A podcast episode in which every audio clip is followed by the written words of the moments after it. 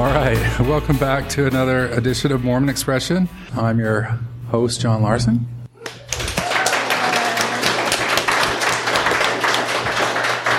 We're here at the fabulous Studio 110A, as opposed to Studio 1A, which you've spent a lot of time in Studio 1A. I'm here with my good friend, Rich. Rich has been with us for a long time. You were the editor-in-chief of Mormon Expression for several years. That was a self-given title. I appreciated that.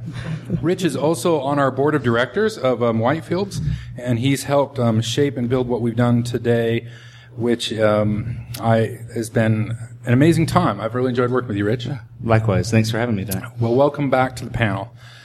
And a good friend, Hilary. This is your first time. Welcome, Hilary. It is my first time. I've been in the Velvet Lounge a couple times. Oh, the Velvet Lounge. The little Velvet Lounge. Yeah, down in the basement. Yes, nice and warm down there. You'll be happy to know that the basement, some of you have been in the basement. It had no windows. And I moved the studio out, and I made that my office. I work from home. But I finally moved next to the window. So, and I have some plants out there now. So I'm much happier. Do I seem more cheerful? That's because I moved out of the basement or moved across the basement. And then we also have Katrine. Katrine, of course, is the director of Voices, which has been relaunched. You can find it at mormonexpression.com/voices and on iTunes. You're doing a fabulous job, Katrine. Hello. I couldn't be more pleased. Thank you very much. I got my first email thanking me for my efforts, and that meant a lot to me. So I really appreciated that. Well, great. And you can be emailed at voices@mormonexpression.com. That's right. And if somebody wants to appear on, we're always looking for new stories and new ways to get the message across. What does the song say? I don't listen to the song. The opening song. There's an opening song. Didn't you know you were supposed to sing the opening song? Nobody told me, and nobody would ever ask me that. Do you have anything interesting coming up you want to tease? I want to tease. I do have a family coming up, a brother and a sister and their spouses. So I just thought that would be interesting to have a family dynamic interviewed. Excellent. And although we do have the studio here and we use the studio to record some of these, that's not necessary. So people who are anywhere in the world, we can record over the internet. I'm finally up on Skype. I tested it today, and I'm solo. I can fly solo on Skype now. Excellent. You're doing a wonderful job. Thanks for coming in. This is your first time on in the big show. On the panel, yeah. I've never had an audience before. Is it a little? They can be kind of a. They are a nasty looking bunch. The word that came to my mind first was creepy, but godless people in here. And welcome to our great studio audience. We usually have a good time. Usually, sometimes it's a little boring, but all right. So let's start with the news. This has been another interesting week in Mormonism. I find it fascinating. I went to lunch with a good friend today. He's a lawyer here in Salt Lake, and we were talking about how the church strategists are all a bunch of fools, and we outlined the strategy for the church. It seemed something seems so obvious. I'll give you an example. Ordained Women, because maybe they listen. When I check IP addresses.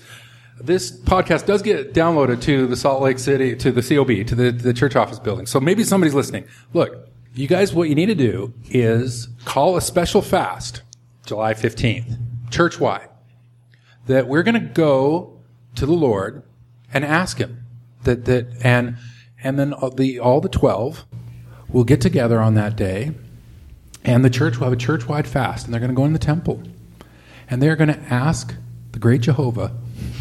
Even Elohim. No, wait. Those are two different people. But your English was oddly correct. and what they're going to do is they're going to have of course, there's 15 members of the Quorum of the 12. All 15 of them are going to ask and supplicate the Master of the Universe to find out if we should give the dear sisters the priesthood. And then they come down and have a press conference, like prophets do, and they say, we asked and we received the answer, and the answer is, it's not time yet. What the fuck does anybody say at that point? If you believe in the church, you can't question that. Movement done. Game over. Seems simple to me, right? Maybe if you believe in God, it doesn't work, but I don't know. No, that... Much better strategy. Much better strategy. So, of course, this week the Ordained Women did their second try at conference. I've talked to Ordained Women insiders. They actually had a sign-up sheet there on the lot, and they did a second count, and they have at least 510 people who signed in. Deseret News reports 150, I think, but they have documented evidence. So at least 500 women came out and supporters. Unfortunately, we're starting to get these press reports. The women were browbeat and shouted at. Very awful, homophobic, misogynistic things were coming out of people's mouths who were there on Temple Square, and there's obviously a lot of fear. I saw some the Ordained Women movement compared to child molesters, that some women felt the same way about the Ordained Women in group as she did child molesters. Whoa. Wow! It occurred to me that the Ordained Women movement might be doing something very effective that's really going to make the church take notice. The church tracks numbers. And we're getting pictures from inside the hall, and there were a lot of empty seats. If they effectively are keeping men away from going to the conference center, this is something that the church might take notice of. The church made a huge snafu, of course, when they banned the press from the Temple Square. Once again, guys, call me first. I can tell you how this plays. Usually that's not a good move, ever. When your first move is to ban the press from your Red Square, or whatever they call it, it's not going to go well. So they banned the press. I actually thought there was this great metaphoric thing that happened. I thought it was brilliant. They shut the gates, but they didn't lock them. And there's a picture, and I was talking to a good friend. I was talking to Lindsay, actually. She's all of our friends. She loves everybody. And she was a little bit sad about the gate. And I told her, no, this is wonderful, because there's pictures of Kate Kelly pushing the gate open. They shut the gate, but it didn't work, right? And there's the picture of the women pushing the gate open and walking onto Temple Square. How? Once again, the church, you guys, don't give other people photo ops. Don't do stuff like that. Just let them in. Just let them in. Go let them sit. What are they going to say? Just let them in. Who cares? Okay, so the Ordained Women movement. So 510. So we are, Mormon Expression, we're kind of an official thing, right? Absolutely. So we can officially say that that's our count. And that's the count that they had. We're calling the election 500. That's what it is. 510. Uh-huh. So the church, not to give the church much credit, but when the numbers are stacked against them, that's when they change their minds. Yeah, they're watching the numbers. 510 church. 510. Yeah. And they know the way they tried to handle this, they had a woman who stood there, and then she asked every woman who came what their name was, and she got uncomfortable hugs from some of the women. I don't know if you've seen any of the videos. She doesn't look real happy to be giving out 510 hugs, but she was there. The church is trying. They're trying, but I'll give them credit for that. Speaking of trying, there's sometimes things that you do that you just shouldn't do because it makes you look worse than if you... Like handing an assignment too late. It's better sometimes just to pretend you didn't do it. They moved the women from the far right corner in conference to front and center, right? Which is a step forward, right? Instead it's like they're beating their wife with an open hand instead of a closed fist. So they moved the women front and center where they used to be stuck off in the corner. Lateral move at best, right? Yes, but it still points out, especially because the women wear bright colors, where the eye goes right to. It still points out that there's these six women surrounding this sea of like Mr. Max suits, IBM middle layer executives, but they're not in pastels. No. They must have heard. I've been complaining about pastels for quite some time. I will take credit for that one.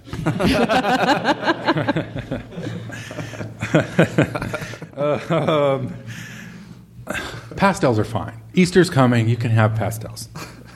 Shoulder pads too. Shoulder pad pastels. They're fine. So Another story of my good friend Chris Smith. He's a brilliant up and coming Mormon researcher.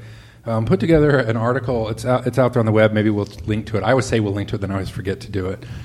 So we're into the surge. We're well over a year into the surge, right? And so according to Chris's numbers, that's 22,000 new missionaries. Well, every spring, the church announces its baptisms. So we now get to see how effective the surge was. The 22,000 new missionaries bought us 1,800 baptisms. Well, what's interesting is that the baptisms for children went down, which makes you wonder, in a normal rise in baptism for children every year, why is it going down? My guess would be people are leaving, or people are choosing not to baptize their children. Yeah, the numbers are interesting, and we've done podcasts in the past with some. There's folks out there who analyze the numbers in depth. Maybe we should do it again, but because we've caught the church cheating on its numbers before, right? I'll give you an example. If the church loses somebody, which they lose lots of people because we want to be lost, and then they'll keep tracking you on that number till you're 110. Because most people live to be 110, so it makes a lot of sense. So they'll keep you till you're 110, and they do other games like they count children of record, and then they just do all these like giving themselves the best case rather than the average or most likely case, you know. So rather than count an average mortality rate, and frankly, most churches kick people off their records if they lose them. They say, "Oh, if you haven't been to church in 40 years, you must not care that much. Let's get you off the rolls," but not the church. So there's some things that we can watch that are more effective. Everybody knows who's lived out in the mission field that there are wards out there that are barely staffed. You can do that. So you can kind of channel stuff with a ward, but you can't do it with a stake very well. So like the number of stakes is a better indicator of the actual number of Mormons than the number of wards, for example. And the missionaries, the surge, of course, the church knew this was classic channel stuffing, you know, and most of these missionaries went stateside. And we're starting to see the repercussions from that. We're starting to see like mission presidents come back with like psychological problems from dealing with all these. Even back in the old days, like how many missionaries? What percentage of missionaries are crazy? Like 25%, 20%, and not because they're crazy when they get in, but it makes people nuts. It's a hard thing to do. It's a high number. It is. Yeah. So 22,000 18-year-olds. Ugh, I can't remember. So and it was 1,800, right? I believe so. The additional basically the statistical analysis was given the extra 22,000. He's showing me the numbers. It's 0.08, and the average. Yeah. I think before that, so if you take those numbers out, so it's 0.08, 1/10 of a person. The average I think is around 3.5 baptisms per missionary before the 22,000. So you can see how ineffective that was, which basically means, and you shall read Chris's article, means market saturation. And Chris does talk about door-to-door sales techniques used to work in the 60s, but they don't really work anymore, and that's one of the reasons the church has taken away tracting. I don't know what the hell they do all day long. We used to tract because we had nothing else to do. Geez. I think I can be empathetic what it would be like to be in North Korean prison. I was going to make a gay sex joke, but then I thought maybe it wouldn't work on either side. But North Korea got weird. To wake up on a mission and want to do something and have nothing to do whatsoever, it's the worst feeling in the world. And then you look and say, "I have 374 more days." Yeah.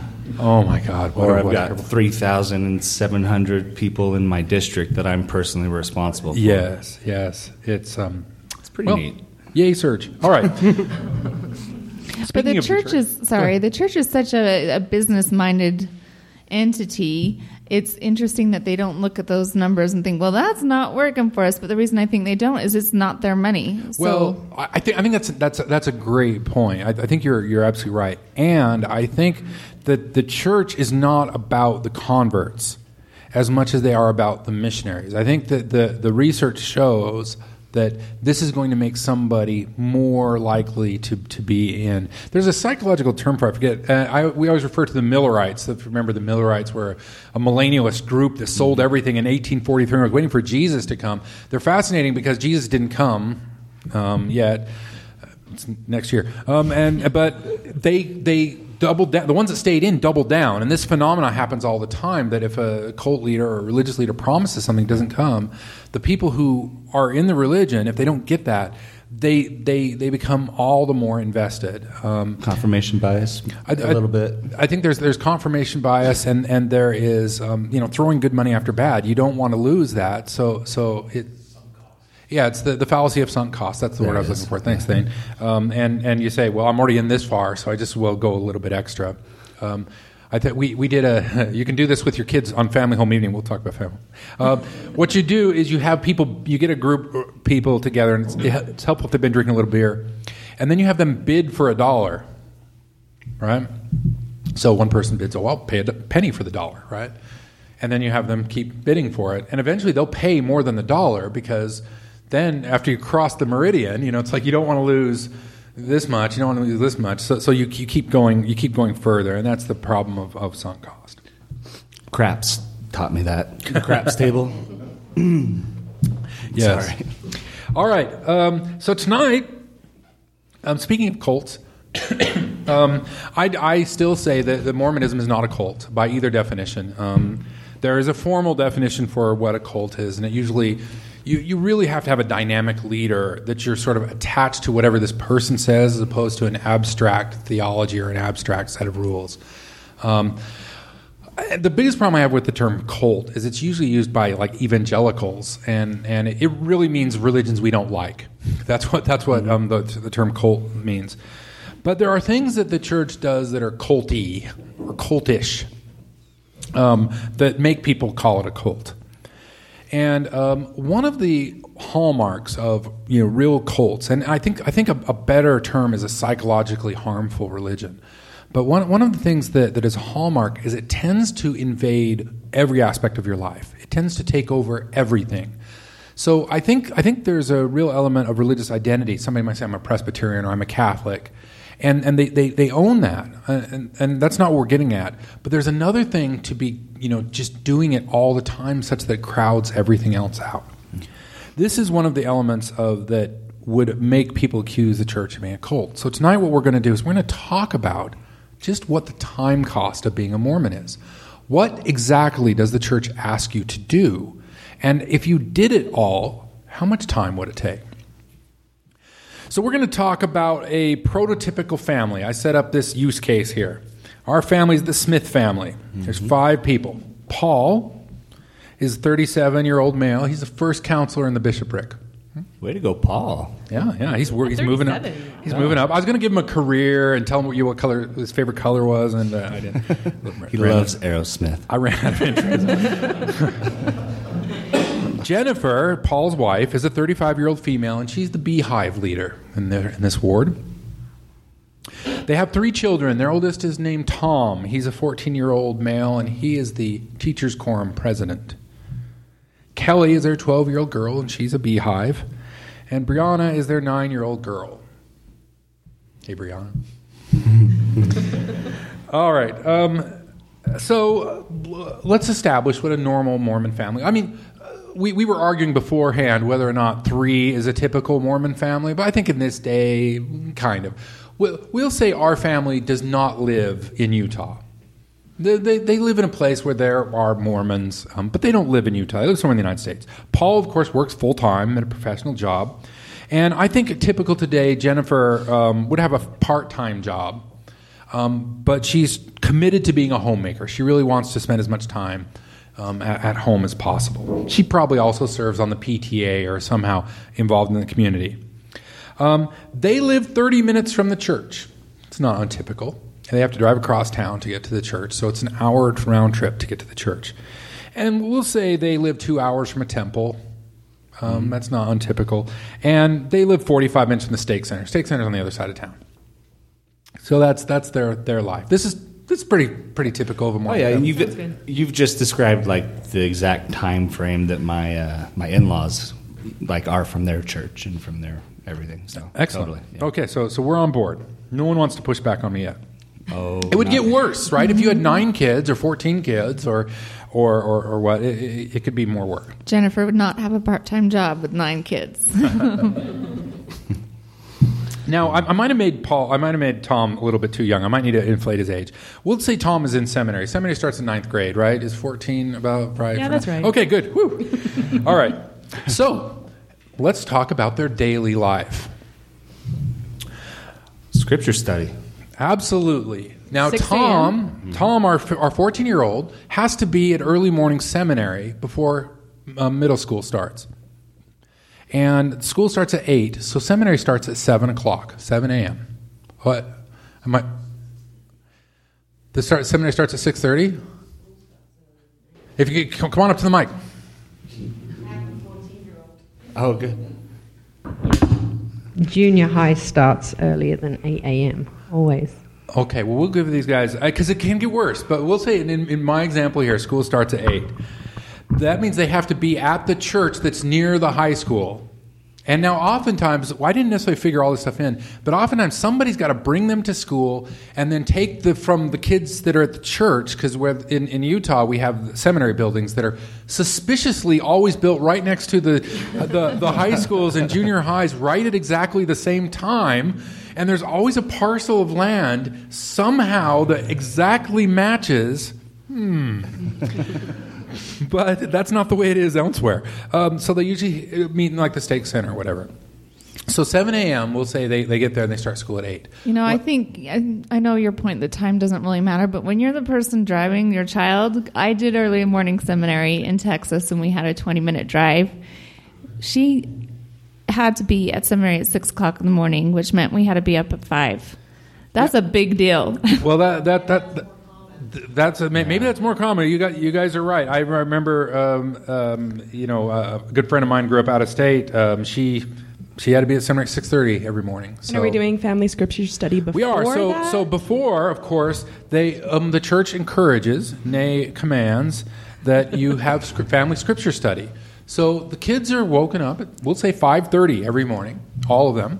And they're asked to say their prayers, and they come in, and then they have family prayer where they all gather together to pray, and then they'll have scripture study. They'll all go off and shower, then they'll come back in for breakfast and have prayer again. So every day they're going to be doing 10 or 15 minutes of scripture study, which means we're like reading in a drony voice. Let's not overemphasize the word study here, because I'm amazed how much people can study. How much Mormons study and never learn anything? There's not a lot of content. But so every day they'll be doing the seminary, they'll be doing this family scripture study, and they'll be doing the family prayer. So we're already into it. 3-4 hours? We're already into it 3 or 4 hours, yeah. Okay, so weekly task. What does a typical family do every week? Well, of course, they have family home evening, because in the church's infinite wisdom, we don't have enough time with our families, so we're going to command you to do time with your families, and we're going to give you a manual that tells you exactly how you're going to spend time with your family. And again, you're going to say a prayer, you're going to do scripture study, you're going to have some lame-ass lesson, and you're going to sit there and be bored. But usually you get a treat. You might get some Jell-O, or some pudding, or whatever. Some Rice Krispies. Some kind of sugar. Yeah. And so that's every Monday night. And that is such a pervasive idea that in the state of Utah, it is hard to find recreational teams that play on Mondays. That there are city legislatures who try to shut. Matter of fact, it comes up in the state legislature about once every other year. That some yahoo will try to shut the state down on Mondays so everybody can go spend time with their family. So family home evening is a commandment. It's not optional, right? Now, there's nobody checking on you to see if you do it. But if you're going to be a good Mormon, you have to do family home evening, right? Okay? So that's every Monday night. Now, Sundays, of course, for those who haven't had the joy of being a part of the Mormon culture, Sundays are a big day, and we're going to get through that. But you spend at least 3 hours in church, some drive time, and da-da-da-da. It is actually against the rules, you all know this, in the church handbook, to do anything on a Sunday night. Sometimes stakes will. They'll have firesides, but that's against the rules. So it's supposed to be every night after 6 that the church schedules nothing on a Sunday night. But your Sunday's shot to hell. I mean, let's face it. You know, there's no rest on that day. Okay, so for most wards, they will have a single night, and this is because wards are stacked in buildings. So when you see a Mormon building, there's usually 3 or 4 wards that are using that building simultaneously. And what they'll do is they'll time slice the night. So one ward will have Tuesdays, next ward will have Wednesdays, next ward will have Thursdays, and all these other activities we're going to talk about tend to happen on that ward night. But what it effectively means for our Smith family is we'll call it Wednesday night for this, that's their ward activity night. Every Wednesday night they are at the church because all their kids have activities. The Relief Society has activity. The priesthood sometimes has activity. The wards sometimes have activities. And there's not a week that goes by that there's not something that would draw this family of 5 to the building. It's always going to happen. And some of them, like the youth meetings, they still meet every week, right? It mm-hmm. goes back and forth. Who in here last went to church? Anybody recently? A year? Oh, Sunday. All right. So it's still every week the youth meet. Okay. So we have our family home meeting on Wednesdays. Our ward night. Now, the bishopric. That our good friend Paul here, they have lots of meetings, and we're going to talk about their Sunday schedule. But every week he's meeting on some sort of bishopric meeting. Now, as a first counsel in the bishopric, he can do temple recommend interviews. So even though he's there for activities almost every Wednesday, even though he's the first counsel and the bishop. Now, in a few weeks we're going to be talking about what a bishop does. Oh my God! But for a first counselor, he's going to be there most Wednesdays doing interviews. Because everybody in the ward, is it 2 years now or is it 5? How long does a temple recommend last? 2 years. It's 2. So it used to be 1. So every 2 years, somebody has to sit down with a member of and talk about if they believe in God and if they wink their weenie. And they have to do that twice. But the youth have to do it twice a year, right? They have to go in every 6 months. Can a first counselor in the bishopric interview the youth? Yes. Okay. So he's going to be busy. Unlike a bishop typically will, and I've verified this from different people, bishops typically will be at the church all day Sunday, every Tuesday, every Wednesday, and every Thursday. That's a typical bishop schedule. A bishop will usually spend 20 hours a week in the church office. First counselor would spend all day Sunday and Wednesday night. So we've got those down. Have I missed any of these? No, yeah, but I kind of feel like the scope has kind of shifted back towards a Utah family because I know that, like, Tom, the dad, or Paul, I don't know who it is. Paul. Keep up, man. Like, yeah, so Wednesday he's going to be interviewing the youth and that kind of stuff, but also, like, Thursday he'll be out contacting part member families, and he'll be out with missionaries, and he'll be out doing all that stuff. This is true, yeah. So, I don't know. Yeah, it's damn tough being in the bishopric. there gets to be a lot of other things that start creeping in, and we'll see if we can inventory them all. Okay, so those are our weekly tasks. Let's talk about monthly tasks. So the church asks that everybody goes to the temple once a month. I had a bishop that I worked for. He was not my bishop, thank God. This one I was at BYU.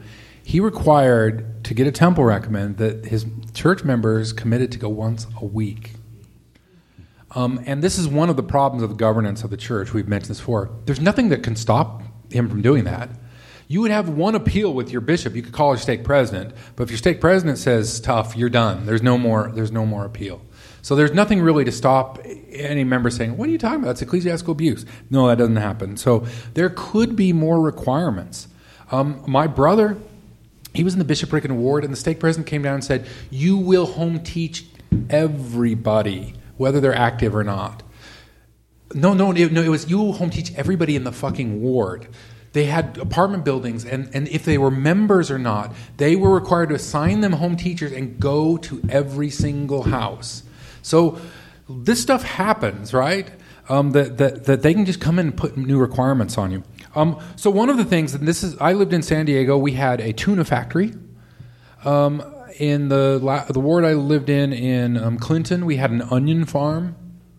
The ward I lived in Roy, we had a chicken farm. The church owns all sorts of produce things. Houston has a peanut farm. Peanuts. Yes, all right. Made peanut butter. Cattle. The best job, the job that the young men want with the chicken farm is chickens. It's kind of gross. But do they have talons? Chickens don't die of natural causes in an egg farm. They throw them in a chipper. And so the young men like to get that job. I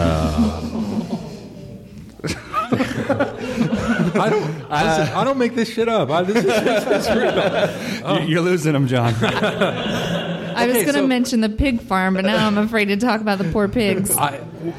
So when I was in the bishopric, I was a clerk, and a clerk has to go to all the meetings. Well, we got a big assignment that came down one summer, and they said, we have an emergency at the onion farm. The weeds are big. That everybody in the stake on this Saturday needs to go, we have to go save the onions.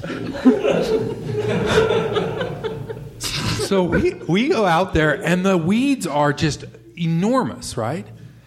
And people are looking at, because on the side of this, and these are like 50, 100-acre farms. They're not like small. And they had it all cordoned off. The 15th ward was here, and the 8th ward was here, and the 3rd ward was there. Why are the wards never sequential? Like, the 12th ward is never right next to the 13th, except in Salt Lake City, which we need to do a history of the 13th and 14th wards, but I digress.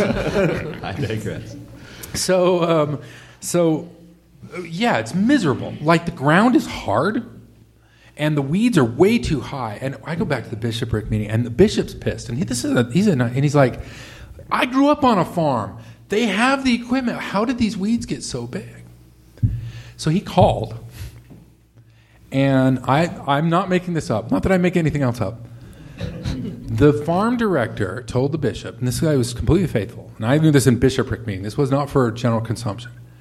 They got a instruction to let the weeds grow long so they could have a service project to have the members come and pull the weeds. They did it intentionally. Now, this is key. When we review all these things here, once again, I want you to think about what we were talking about at the top of the hour, that why do we have so many things? Why would they do that? Why would they let the weeds grow so high? Is there not stuff to do? Well, they're already cleaning the buildings. Isn't that once a month, too? Yeah. So in terms of service project, of course, now they've fired most of the janitors in the churches and the temples. And so members are required to go scrub the toilets. They're called from God to do that. Uh-huh.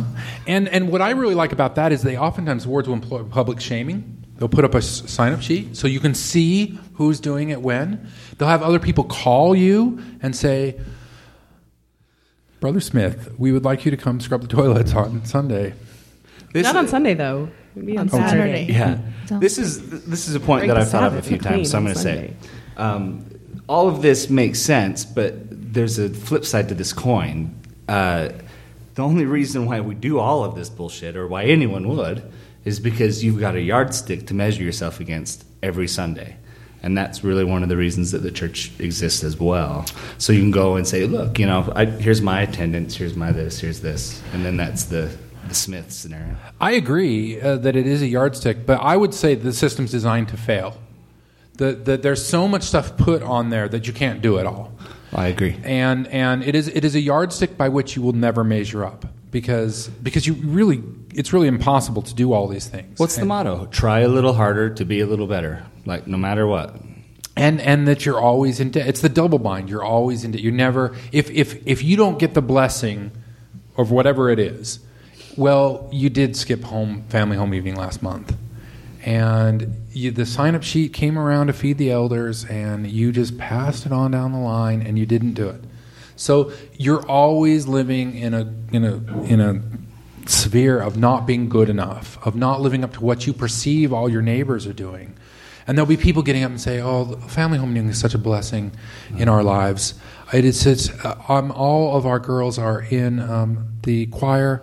And they have all got straight A's, and I know that is because we have never once missed our family home evening, even when we're on vacation in Anaheim. You'll hear this shit, right? You do, yeah. and most people are just in there feeling like, oh man, I'm a big dick. I haven't done that. Right. You know, it's so you're always feeling like you're not measuring up. You're not doing what everybody else is doing. And it's so real. I mean, you lose sleep over it. People kill themselves over it. Absolutely. Like, it's a real psychological thing. So we talked about the temple. Fast offerings is something people forget. Every boy 14 to 50, we all get recruited. There's these little blue packets. What you do is you go around to all these people who don't give the church money. And you do it month after month after month after month. Now, I have been asked before, how do I get the deacons or the teachers to stop coming around for fast offerings? Because there's a lot of people who don't want to formally quit, and they'll keep coming, even if you ask them not to come, because the boy has no way of telling anybody they can't come. There's an easy and obvious answer. Okay, everybody take notes. Next time they come to your house, he's going to hand you the blue envelope. You say, thank you. And then you take the fucking blue envelope and you don't give it back to that kid. And he's 12. What is he going to do? Yeah. And you slap him on the ass and send him his way, and you're off the... Yeah, you give him a cookie or something. There's the Christian. But this is an enormous amount. This is on Fast Sunday, and it takes a long time to trudge the ward. And you do this even if you're living in our family, the city. They'll recruit elders and to drive these people around to all these poor saps who haven't been to church, who look at the envelope and what are you talking about? What are you trying to do? And once again, it's one of those things that's obviously busy work. It doesn't... The financial gain from it must be minuscule. It boggles the mind. So the street that I grew up on when I was of age to walk around with blue envelopes, there was a member or a non-member that continually asked me not to come by, and I was continually instructed to go there. Yeah. And I was 12. And I was about 2 inches shorter than I am now, so it was all right. But, the poor guy. I just now, because it caused me such anxiety. But so now I can see his face in my mind, and I can see his action, and he wanted to be mad at me. But there's just no recourse. There's a reason the church is sending boys to do this, right? Yeah. And you know what's funny is, as I've been talking to you in the last 3 minutes, the houses that I went to are burned in my mind. I'm thinking through the neighborhood I grew up in, Roy, and I can see those houses and the dread. Mostly it was drudgery because they would never answer the door. And you would just go down this course of these same houses again and again and again. So you have these routes. We had like 6 routes, and you have to have at least 2 boys. And if it was rainy or cold, there'd be an elder or somebody to drive them around. And then you would have to have the financial clerk and another member of the bishopric who sat and waited for when the money came back. And you just start looking at the manpower and hours this thing would eat up. And this is a day people are already going without food, right? So that's one of the monthly tasks. Fast offerings happen. The temple happens. I was looking through the church handbook. They have gotten rid of homemaking. We need to do a history of homemaking. It's now absent from the manuals. But it does say that you can do whatever you want as a relief society, which means they're going to do homemaking. Except now it's called enrichment. No, it's not even called that. They dropped it. It became home. It was homemaking. Then it was family, home, safety, enrichment. What? It had a big ass long title, right? Did anybody remember that? Well, I was in Relief Society sooner than you, John, and they still have enrichment nights. I remember sitting under those quilts in the 70s when Relief Society used to meet during the day. So I think it's just called whatever they're having. What? It's like if they're having the birthday dinner, then it's the birthday dinner. If you get the manual, the church handbook of instruction, the word enrichment does not appear in there anymore. It's been pulled out. Additional women's meetings. It's just additional women's meetings. That's what it's called. Yes. Auxiliary. Sounds like a euphemism for menses, right? Additional. All right, so women's issues. All right, so we stop laughing, women. Stop it. Mormon Expression is a listener-funded program. If you like what you hear, please visit us at MormonExpression.com and consider becoming a subscribing member. While you're there, let us know what you think about the show. Don't encourage him. All right. So then we have Achievement Days. I looked up in the man. Achievement Days is the consolation prize for little girls who can't go to Cub Scouts. Separate but equal. And the manual says you're supposed to do it twice a month. The Scout troop meets weekly. We have home teaching, which on a typical male is assigned between 3 and 5 families. And if you have 5 families, if you're really efficient, you can do them each in an hour, assuming you don't have to drive. So I'm giving my family, even though I say they're outside of the state, that they can get it all done in one night. That's not likely. It usually takes 2. And of course, the women have visiting teaching, which would also take a night to do. Now, in the old days, visiting teaching used to happen during the day, but now all these uppity women are getting jobs in the day, so we have to teach them at night. So this is maybe a little bit tangential, but I'm wondering about why men are not allowed when home teachers come. You ever notice that men scatter like cockroaches when the visiting teachers come by? Oh, and I sat in on the last one with Heather, and just my presence, they were just terrified. They were nervous because you are an imposing man. I am, but. But I also... Very attractive, but imposing. Thank you. I'd never done it, and I always wanted to. Just like every time I go to church, I go to the high priests, because fuck them, whatever. They don't check your card? No. Wait, you need an ID. Let's see it, boy. Yeah. Anyway, is the high priest better? I've never been to a high priest meeting. No, they're the same. They're exactly the same. No. The ties are fatter and shorter. The ties are fatter and shorter. Yeah. Well, so am I. Okay. But that's, you guys, that's like a phenomenon that not only I have experienced. No, it's because we really don't like do anything other than girl talk. So why would you want your husband there when you're not really learning about the church? When you're talking about your husband. What are you talking about? I always had a profound message straight from the ensign. I wasn't a good... Right on page 1, baby. You just printed off and said, here's your lesson and your cookies. Now let's talk about... I was doing whatever. It wrong. Oh, fun. Home teaching was lame. Yeah. Okay, so those are our big monthly. We're going to go through the actual meetings. I'm going to read you the list. I'm sorry, but I will. So then we have big annual events. There's ward conference, state conference, and semi-annual general conference. And ward conference and state conference and general conference are all multi-day events. So they all take at least 2 days and 2 nights, and so there's one ward conference a year, 2 state conferences, and 2 annual conferences. That's 5 weekends that are going to be taken up. So it's 5 Saturdays, right? You only get 52 Saturdays a year. There is usually generally a youth conference. It goes like a week. Oftentimes it's an EFY or whatever the formal ones at the church schools, but they need chaperones, so there's a lot of adults who get taken up in that. In addition to youth conference, there'll also be scout camp and girls camp. So if you're unfortunate enough to be a youth leader, you're generally burning 2 weeks of vacation, which is kind of what most people get, on these 2 events. Scout camp oftentimes goes a week. Girls camp oftentimes goes a week. And, of course, things like girls camp, we can't just let the women up there by themselves. They have to have male chaperones. I don't make this up. And so you have to have a priesthood rotating in. So then there's these random asks. We talk about the welfare farms. We talk about the onions that they let grow. There will be service projects, and we all know that if there's cameras there, we're going to have Mormon helping hands with the T-shirts. And these things are not necessarily optional. The state president will come down and say, we need this many people to go out and do this thing. There are ward service projects. I know growing up all the time, we go clean Sister Smith's yard, and everybody's expected to go there and be there and do that sort of thing.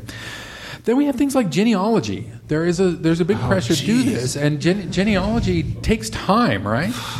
Let alone things like the scrapbooking and the toll painting and all the other stuff you have to do to keep up with everybody else. I forgot about genealogy. How long does it take to map out? Never mind. Sorry. Now, I plumb the depth of my minds. I don't know if it's gotten better or worse. There used to be some other cool stuff. You guys know the church used to have a church-wide basketball competition? Oh, I did. This was a little bit before my time, and they would actually bus the winners from California and from Idaho, from Arizona into BYU to play the championship. Softball, they did the same thing. They also used to have a big dance competition. This is way before my time. Where they have this big thing at BYU where everybody would do this dance and jazz hands, and it was a big thing. It was a big cultural identifier. Road shows, which some places still do. God help you if you got called to be the director of the road show, because you were going to spend a lot of time on that. Were you guys in the road shows? They were so fun. The road show. I was a villain in a melodrama. Yeah. I forgot my lines. It was horrible. They were fun, and I still go into stake centers and see the stages. You know, especially in older buildings, they have like full on stages with places you put scenery and stuff. It was a big deal. These things took a lot of time, but they also gave a cultural identity. When you listen to the list I'm reading of current stuff, it's all kind of wah. But the road shows, and at least you got to dance at BYU, right? And I'm sure some people got laid, so it was probably probably successful. Stake plays. I remember my stake when I was a kid putting on the great big productions. They put on Camelot, for hell's sake. And with scenery and everything, and they had the dinner show, and because the stakes used to have their own budgets. Stakes around here oftentimes have... land. They have cabins and stuff all through the mountains up here, which is great. Except oftentimes there'd be the stake farm or stake camp cleanup day, and then there'd be a stake the ward camp out, and there's a semi obligation to all these things. So there's a lot of stuff. What have I missed so far? We're gonna go and collate all this, but Golden Green Ball. The Golden Green Ball. That's all I. The Golden Green Ball, isn't the blue and gold ball? Isn't it the Cub Scouts? No, that's Cub Scouts. This was for the young single adults. They had a stake dancey kind of a thing called the Golden Green Ball. That's right. This is before my time. Oh, so it's before your time. Yeah, sure thing. You're winking at me now. But and we're going to talk about. There's actually meetings dedicated to single adults and youth. But there's all these activities that happen that require people to come out. Of course, the Scouts. They're always shilling money for the Scouts, and the blue and gold ball I was talking about, or the blue and gold dinner, would banquet. It's a banquet, yes, where they're trying to get money for the Scouts. All right, so I went and looked in the Church Handbook of Instructions, which is available online now, by the way, so you can go out there. Both of them? Cool. Portions of both of them. I got the OG if you need it. So here are the ward meetings. We have sacrament meeting, which is 3 hours. Fast and testimony meeting, which feels like 4, but it's still only 3.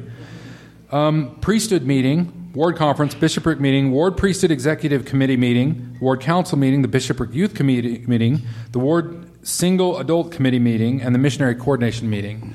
The Priesthood Executive Committee meets once a week, and the Ward Council rotates in with the others. A typical bishopric member will spend 2 hours, usually before church, in meetings, solid meetings. Now, there's one thing that I noticed the church hid, which is the welfare meeting. It says you can do it as part of PEC, but nobody does that because you bring in the Relief Society president.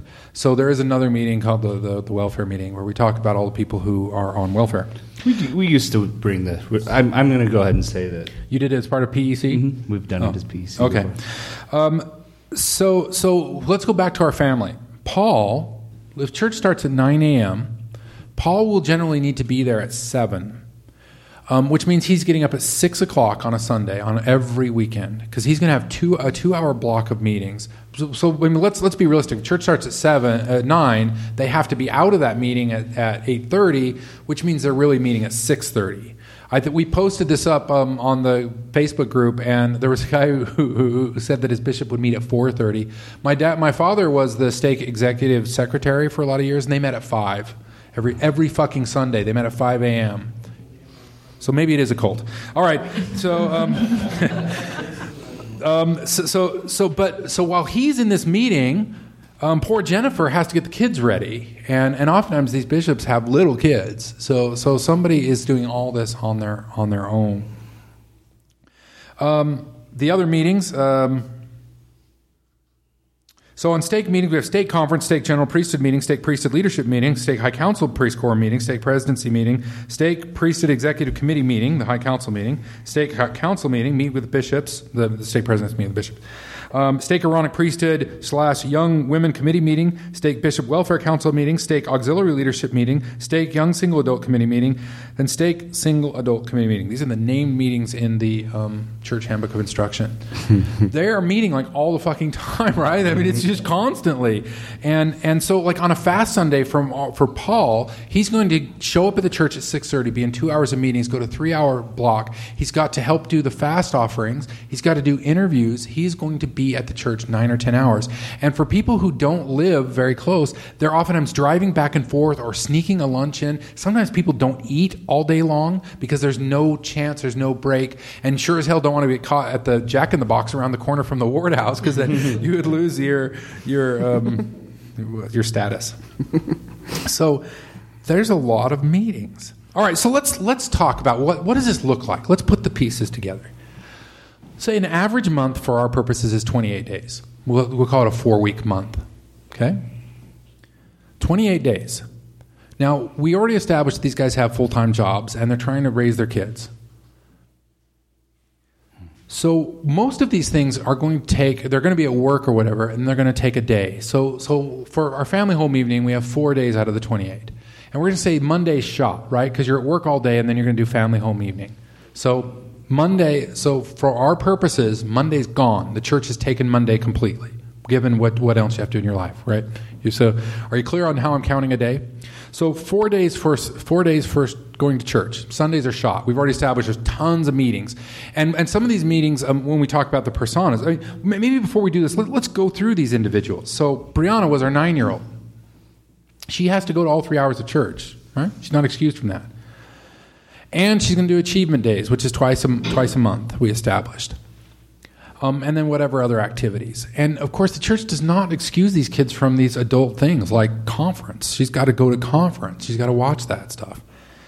And now the poor church is dragging 9-year-olds out to women's meeting, right? Starting this last time. Oh, good God.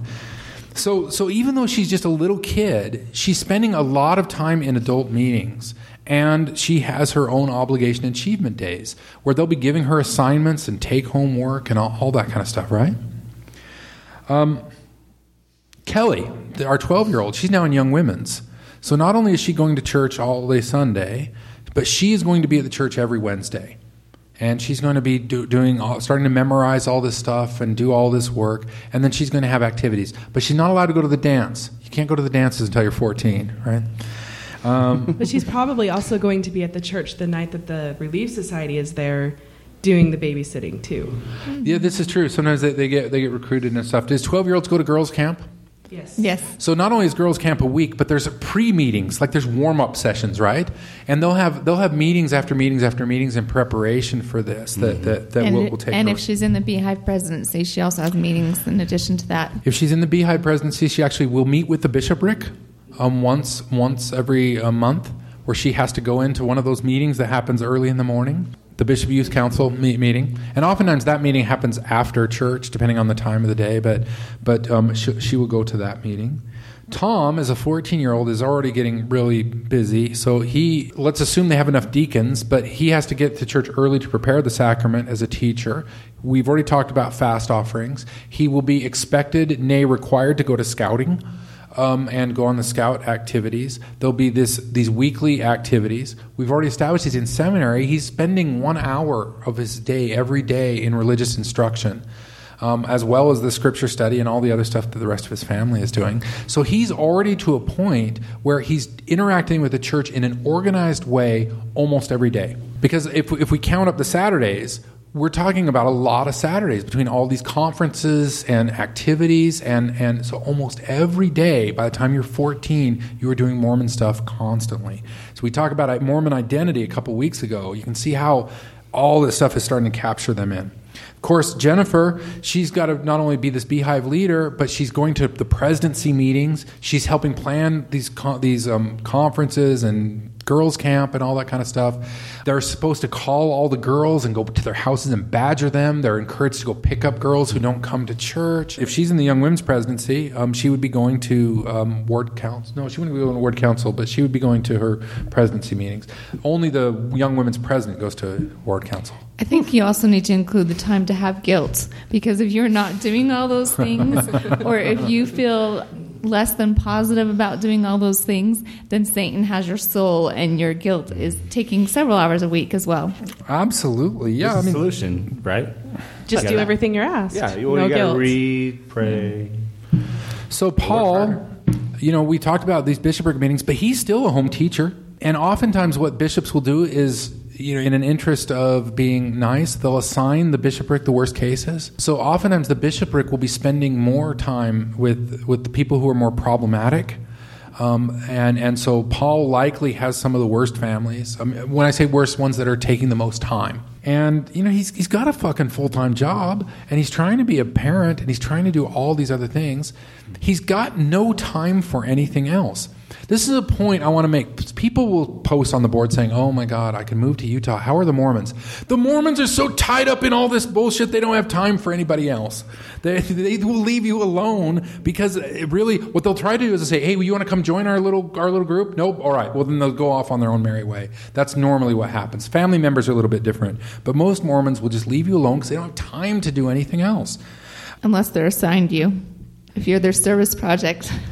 Yes, and that does happen. Mm-hmm. Okay, so let's talk about our monthly schedule again. 28 days.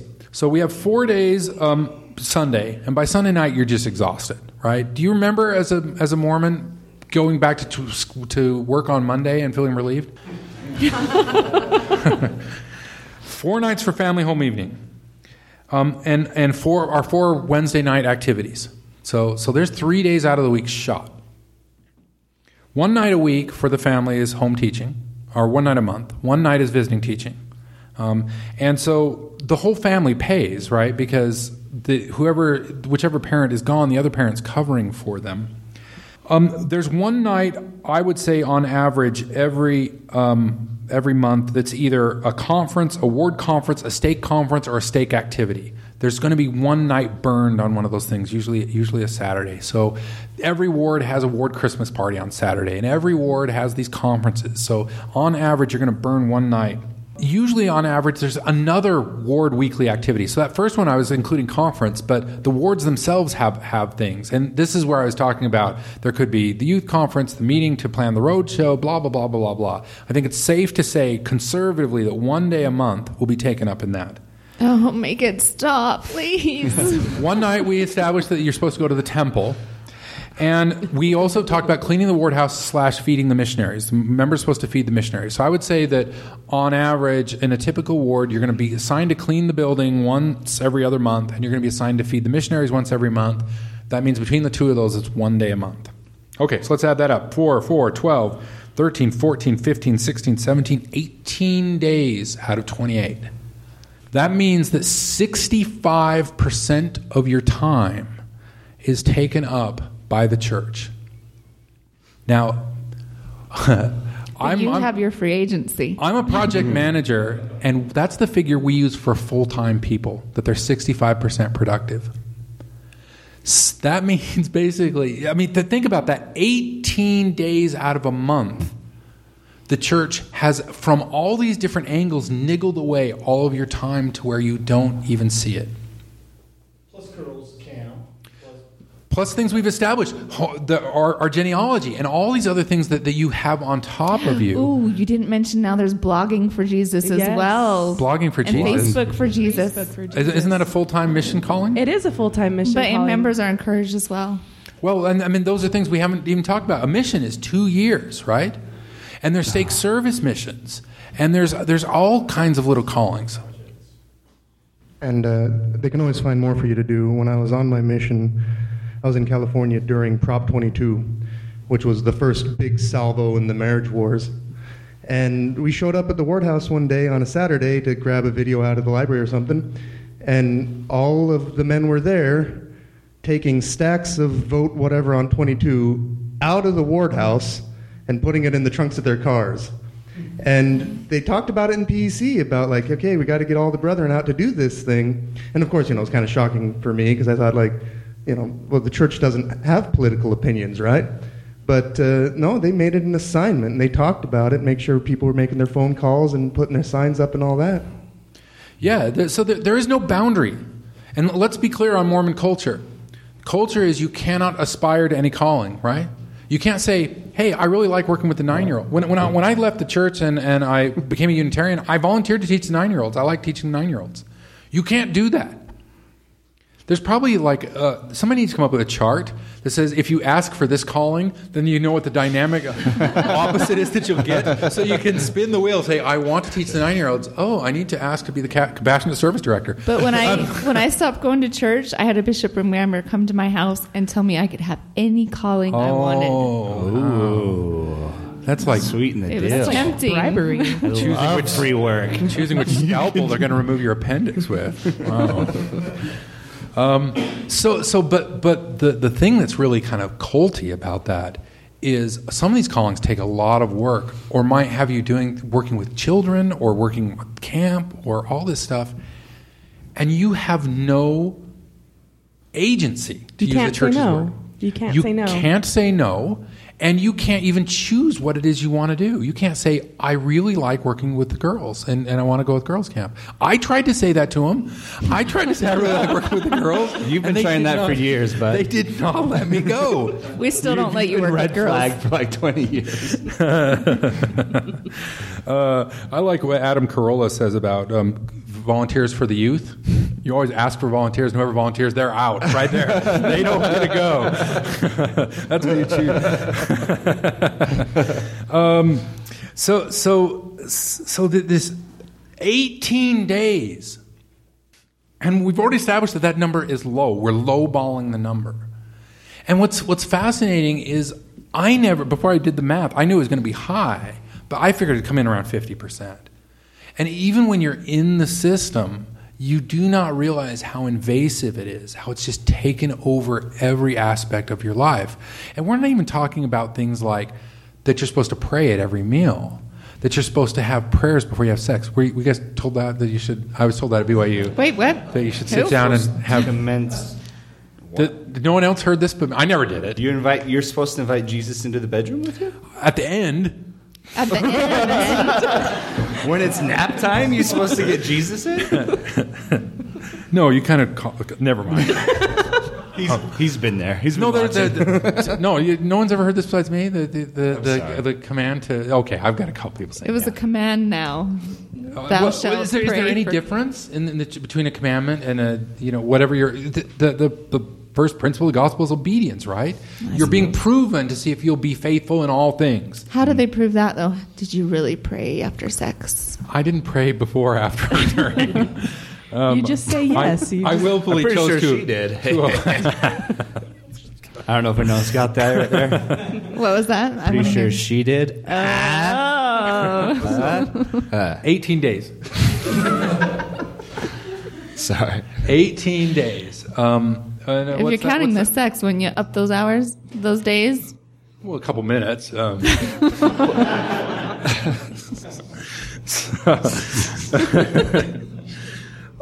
Mormonism invades absolutely everything. And there's really not any time to develop any sort of real personality outside that. If you really try hard, you could probably manage one hobby. But... this is why, for a lot of people in the church, unless you're really extroverted, unless you're really outgoing, it's likely that most of all your friends and everybody you interact with is in this group because you don't have time to do anything else. It's just not there. And then you have the pressure of being successful in your career and of outward appearance that is in Mormonism, that to have a perfectly coiffed group of children, a perfectly manicured home, all of this pressure on top of this. And it's no wonder that people go nuts. I did want to mention also, from a woman's point of view, the pregnancy involves a change of your time. And I always felt sorry for these women to be 5-6 months pregnant and be called to this Relief Society president. It was cruel. It wasn't helpful for anyone. It's inspired. Okay, I'm sorry. It wasn't cruel. It was inspired, and we should be glad that we should be trying to have a baby while taking care of everyone else. Well, and things that really have no purpose. Like, there'll be some poor woman down there with 5 kids and a baby, and her husband is sitting up on the stand doing God knows what. He's just sitting there, right? Everybody knows who the bishopric is. Do all three of them need to sit up there? The clerk. What the hell's the clerk doing up there? He's counting. He gets down and walks and counts the people and then goes back and sits and draws pictures for the rest of the meeting. But we do these things by tradition, but there's no... A cynic would say that they're designed just to keep you busy. Keep you busy all the time. All the time. There's no time to think. There's no time to question. There's no time to go out and look at porn. There's always time for porn. There's no time to go out and drink alcohol or whatever else because you're just so taken up in it. I don't think they mean it as a safeguard. I mean, I don't know if I'm, coming to what... I don't know if there's a main point to where we're heading, but, I mean, that's the point, right? Is to deprive everybody of their senses and their time, so they have no other option. Well, I had a bishop counselor, tell my sister-in-law that they had to give her a calling so she would stay active in the church. So there definitely is a motive to keeping people busy. Absolutely. Well, you see people say it all the time that it was after they got released from a calling that they left because it keeps them so involved and not able to slow down and think about things. And that's why they were willing to give me any calling I wanted to get me back. Yeah, yeah. Should have asked to be the bishop. What would be the cherry calling? Man, I wish I had. What would you ask for? What's the best calling? Librarian. The librarian? That is pretty chill. I have found... Sunbeams? No, sunbeams. No, sunbeams? You didn't get crackers. 10. Yes, I had crackers. 10 sunbeams and just me was not fun. No. Priesthood course was pretty good. It was about 30 seconds calling. The priesthood course, but you usually had to double down. They'd give you another calling too, wouldn't they? Hand out the hymn books is a good one. I just wanted to say this discussion's been very depressing in a lot of ways. Totally. I mean, totally. I've seen John is like he's like reading down this list, and it's probably like you're not getting feedback because everyone's just thinking about these awful events. And it's, for me, I was on the other end. I was a bishop and. We picked up rocks in a field and moved them to another field. And then the next year we would come back and pick up those rocks and move them. And they told us, they said, these are so that we can keep our charitable status. We have to have X amount of hours of volunteers. And they would say, bring your little children. They count the hours that they're there. A baby sitting in a chair counts for those charitable hours. So make sure you're checked in, pass the list around. And now that I'm on the other side, it's just I feel very sad and very depressed that all we did was the busy work. There were things that were, I like the people and I like that aspect of it, but I feel like whenever I run across these people, I want to apologize and ask their forgiveness for giving a calling to a pregnant lady. Well, she can be a nursery up until she pops the baby. And, she just had her baby? Well, they just sit in Relief Society so they can sit there. And it's I would get angry at the time we spent on it, but I didn't do anything about it. You don't stand up and say, it's this whole, you're trying to look better than the other bishops with your numbers, and the stake president is trying to look better than the other stake presidents, and it's right on up the line to area authorities, to mission presidents, is they're just trying to look better than their peers. It's a sales competition, and we're all the guinea pigs in that. Right, because it's a measure of righteousness, right? A good bishop has good numbers. About the moving rocks thing, that's a common report from North Korean political camps. But about the callings as a retention tool, they don't even hide that. Again, as a missionary, one of the things, like once you got baptized, was get the man the priesthood and get them a calling. And we talked about it openly. We got to give them a calling to keep them coming, just to give them at least that much excuse to show up in church. They don't even hide that that's what that's about in a lot of cases. Yeah. Yeah, it's right. I mean, we're all suffering from PTSD. So, I'm confused. Moving rocks from one field to another and then doing that another time in opposite, that's not a metaphor.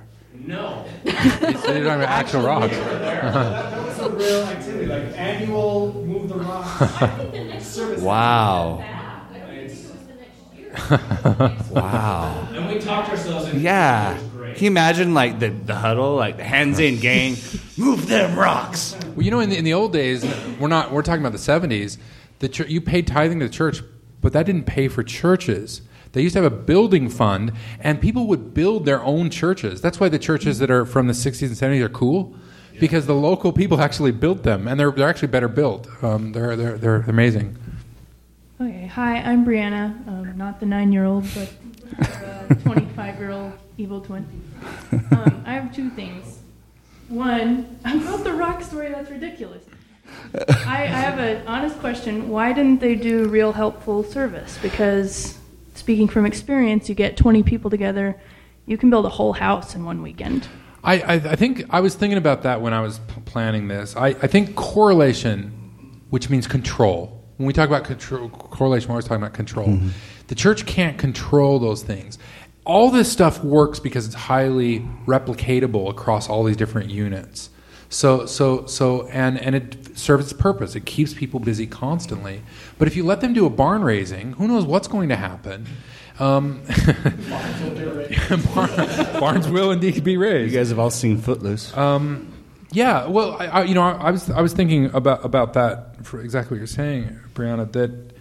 Like these welfare, this whole welfare system where they're canning tuna and potatoes and carrots and all this kind of stuff, and you go to the Bishop's Storehouse in Salt Lake City and it's fully stocked, and everything from the cow on up was church owned and operated. This makes no sense fiscally. The church does it for two reasons. One is they honestly believe that the world's going to fall apart and then their canneries will be the one thing that keeps going, right? And two, it just keeps people busy. Like it's not an efficient system. You don't really want your own tuna factory. You just go down to Walmart and buy a shitload of tuna, right? That's the way everybody else does it. So there has to be something else at play, because whenever it comes to numbers, you can bet the church knows exactly what they're doing. So when they do something that doesn't make sense financially, you have to sniff around. There's something else going on. I think it's that point. But yeah, why not do something productive? Well, because then you're creating wealth, and somebody gets the wealth, somebody gets the barn. You can't create any wealth. It has to be consumable. I imagine liability concerns are big. Like having a lot of kids swinging hammers, they don't want that. The question was on liability. Yeah, but running a tuna factory is not exactly free from liability either. So I think the church finds ways around that, when they really want to.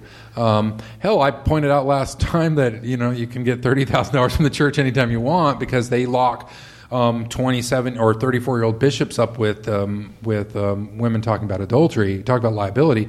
But they're willing to stomach that one because it serves their needs. Yeah, I feel like the church has plenty of lawyers and resources to get volunteer liability set up if they wanted to for that kind of stuff. But anyway, my second comment was I'm just floored by the 65% of your life that's taken up on a daily basis. But that doesn't even count the missions early in your life and later in your life if you choose to go on a mission as a married couple. When it goes up to 100%. Just crazy. Absolutely. And I didn't do the calculation. I ran out of time. But when you start counting in, we were talking about 45 minutes. The temple, it takes 3 hours. But when you add in changing your clothes and driving to the temple and parking and getting past the doting people at the checking your temple recommend, and it's a 5-6 hour thing, which means if you're going to go once a month on a Friday night, and you get there at 6, you can't do it. You got to take off work, and not everybody can just dish out of work. So this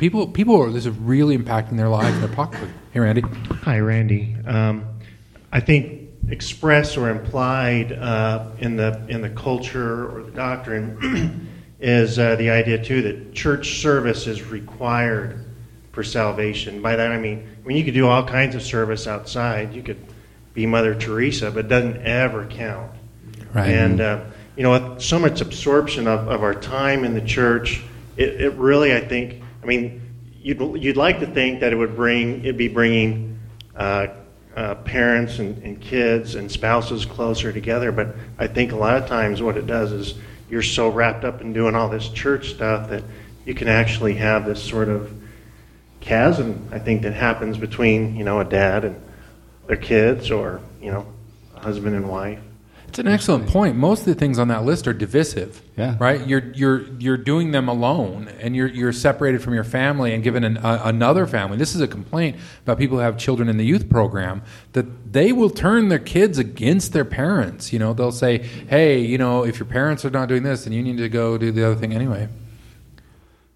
Karina here. I just wanted to point out that I spent hours coming up with lessons, hours anguishing over how I was going to teach it. And also, instead of just reading my boys a goodnight story, I told them Nephi stories, we called it, and sang to them. And that probably took 30 minutes of every night that I could have just been a good mom, told them a story, told them goodnight, and spent that time with my husband instead. And then I don't think you mentioned the 3 hours that are sucked out of your life going to church. Yeah. The sacrament. Yeah, part. That was my PTSD. Sorry. Yes, yeah, no, it's cool. We're back. But it's just anguish all week long of constantly thinking about what I didn't do, what I should have done, and how I can do it better. And that takes up time. Absolutely, yeah. These callings, like most people have a calling that they do sometime during a 3-hour block. They're a Sunday school teacher or a young women's advisor. And yeah, you're supposed to decorate and study and try to, and this takes time.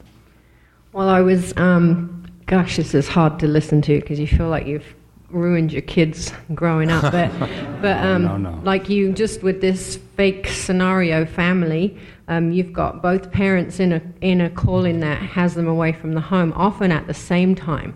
So where is your 9-year-old? And if your 12-year-old's at Beehives with her mom and the dad's in a meeting, she's either at home with a 14-year-old who doesn't want her to be there, or she's home alone, or she's sat in the hallway at church for hours and hours and hours every single week. And like the previous lady said, time that you could spend with your kids, you're away from them because often you are in doubled-up call-ins.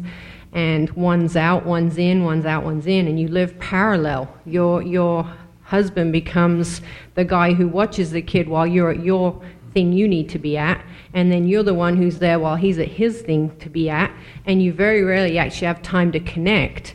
And if you do get to spend time with your spouse, you almost are constantly feeling that I should be somewhere else.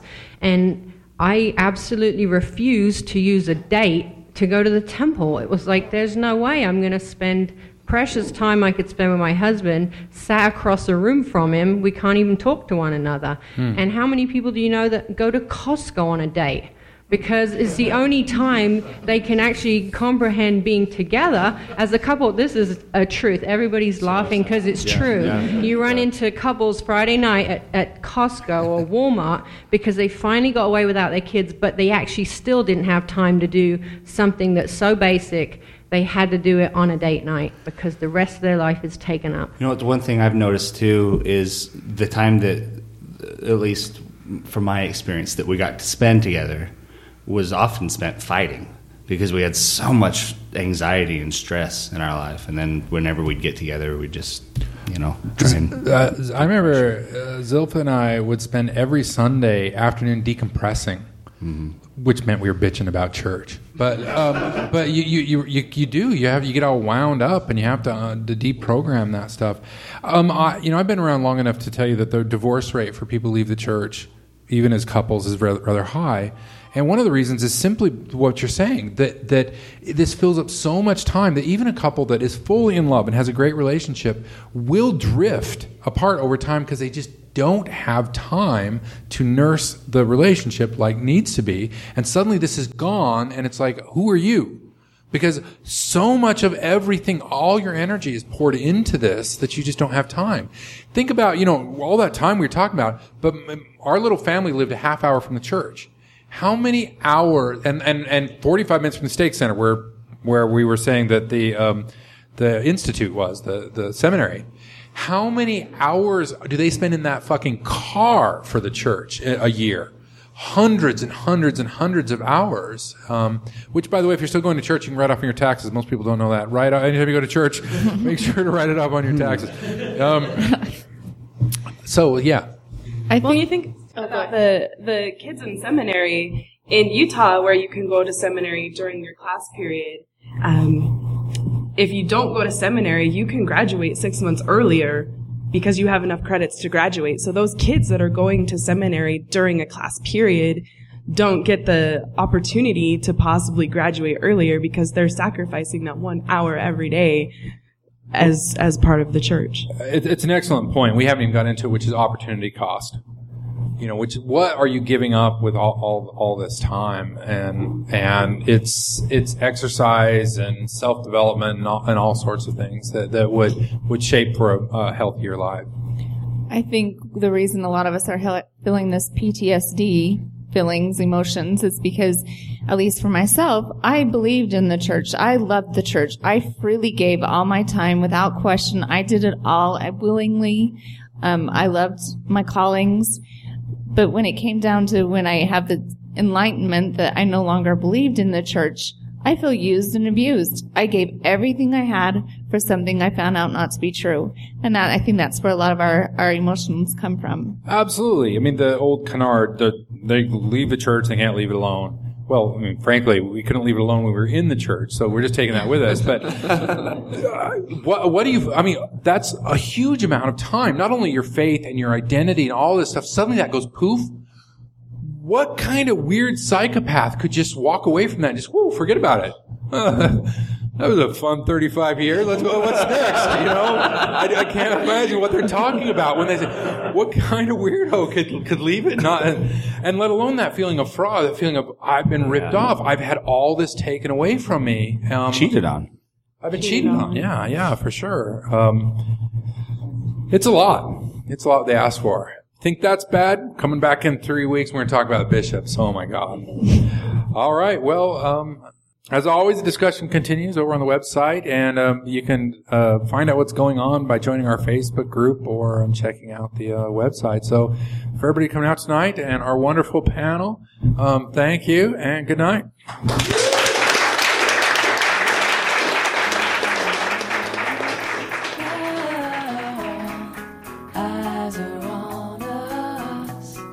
Mormon Expression is a production of the Whitefields Educational Foundation. Visit us online at whitefieldseducational.org.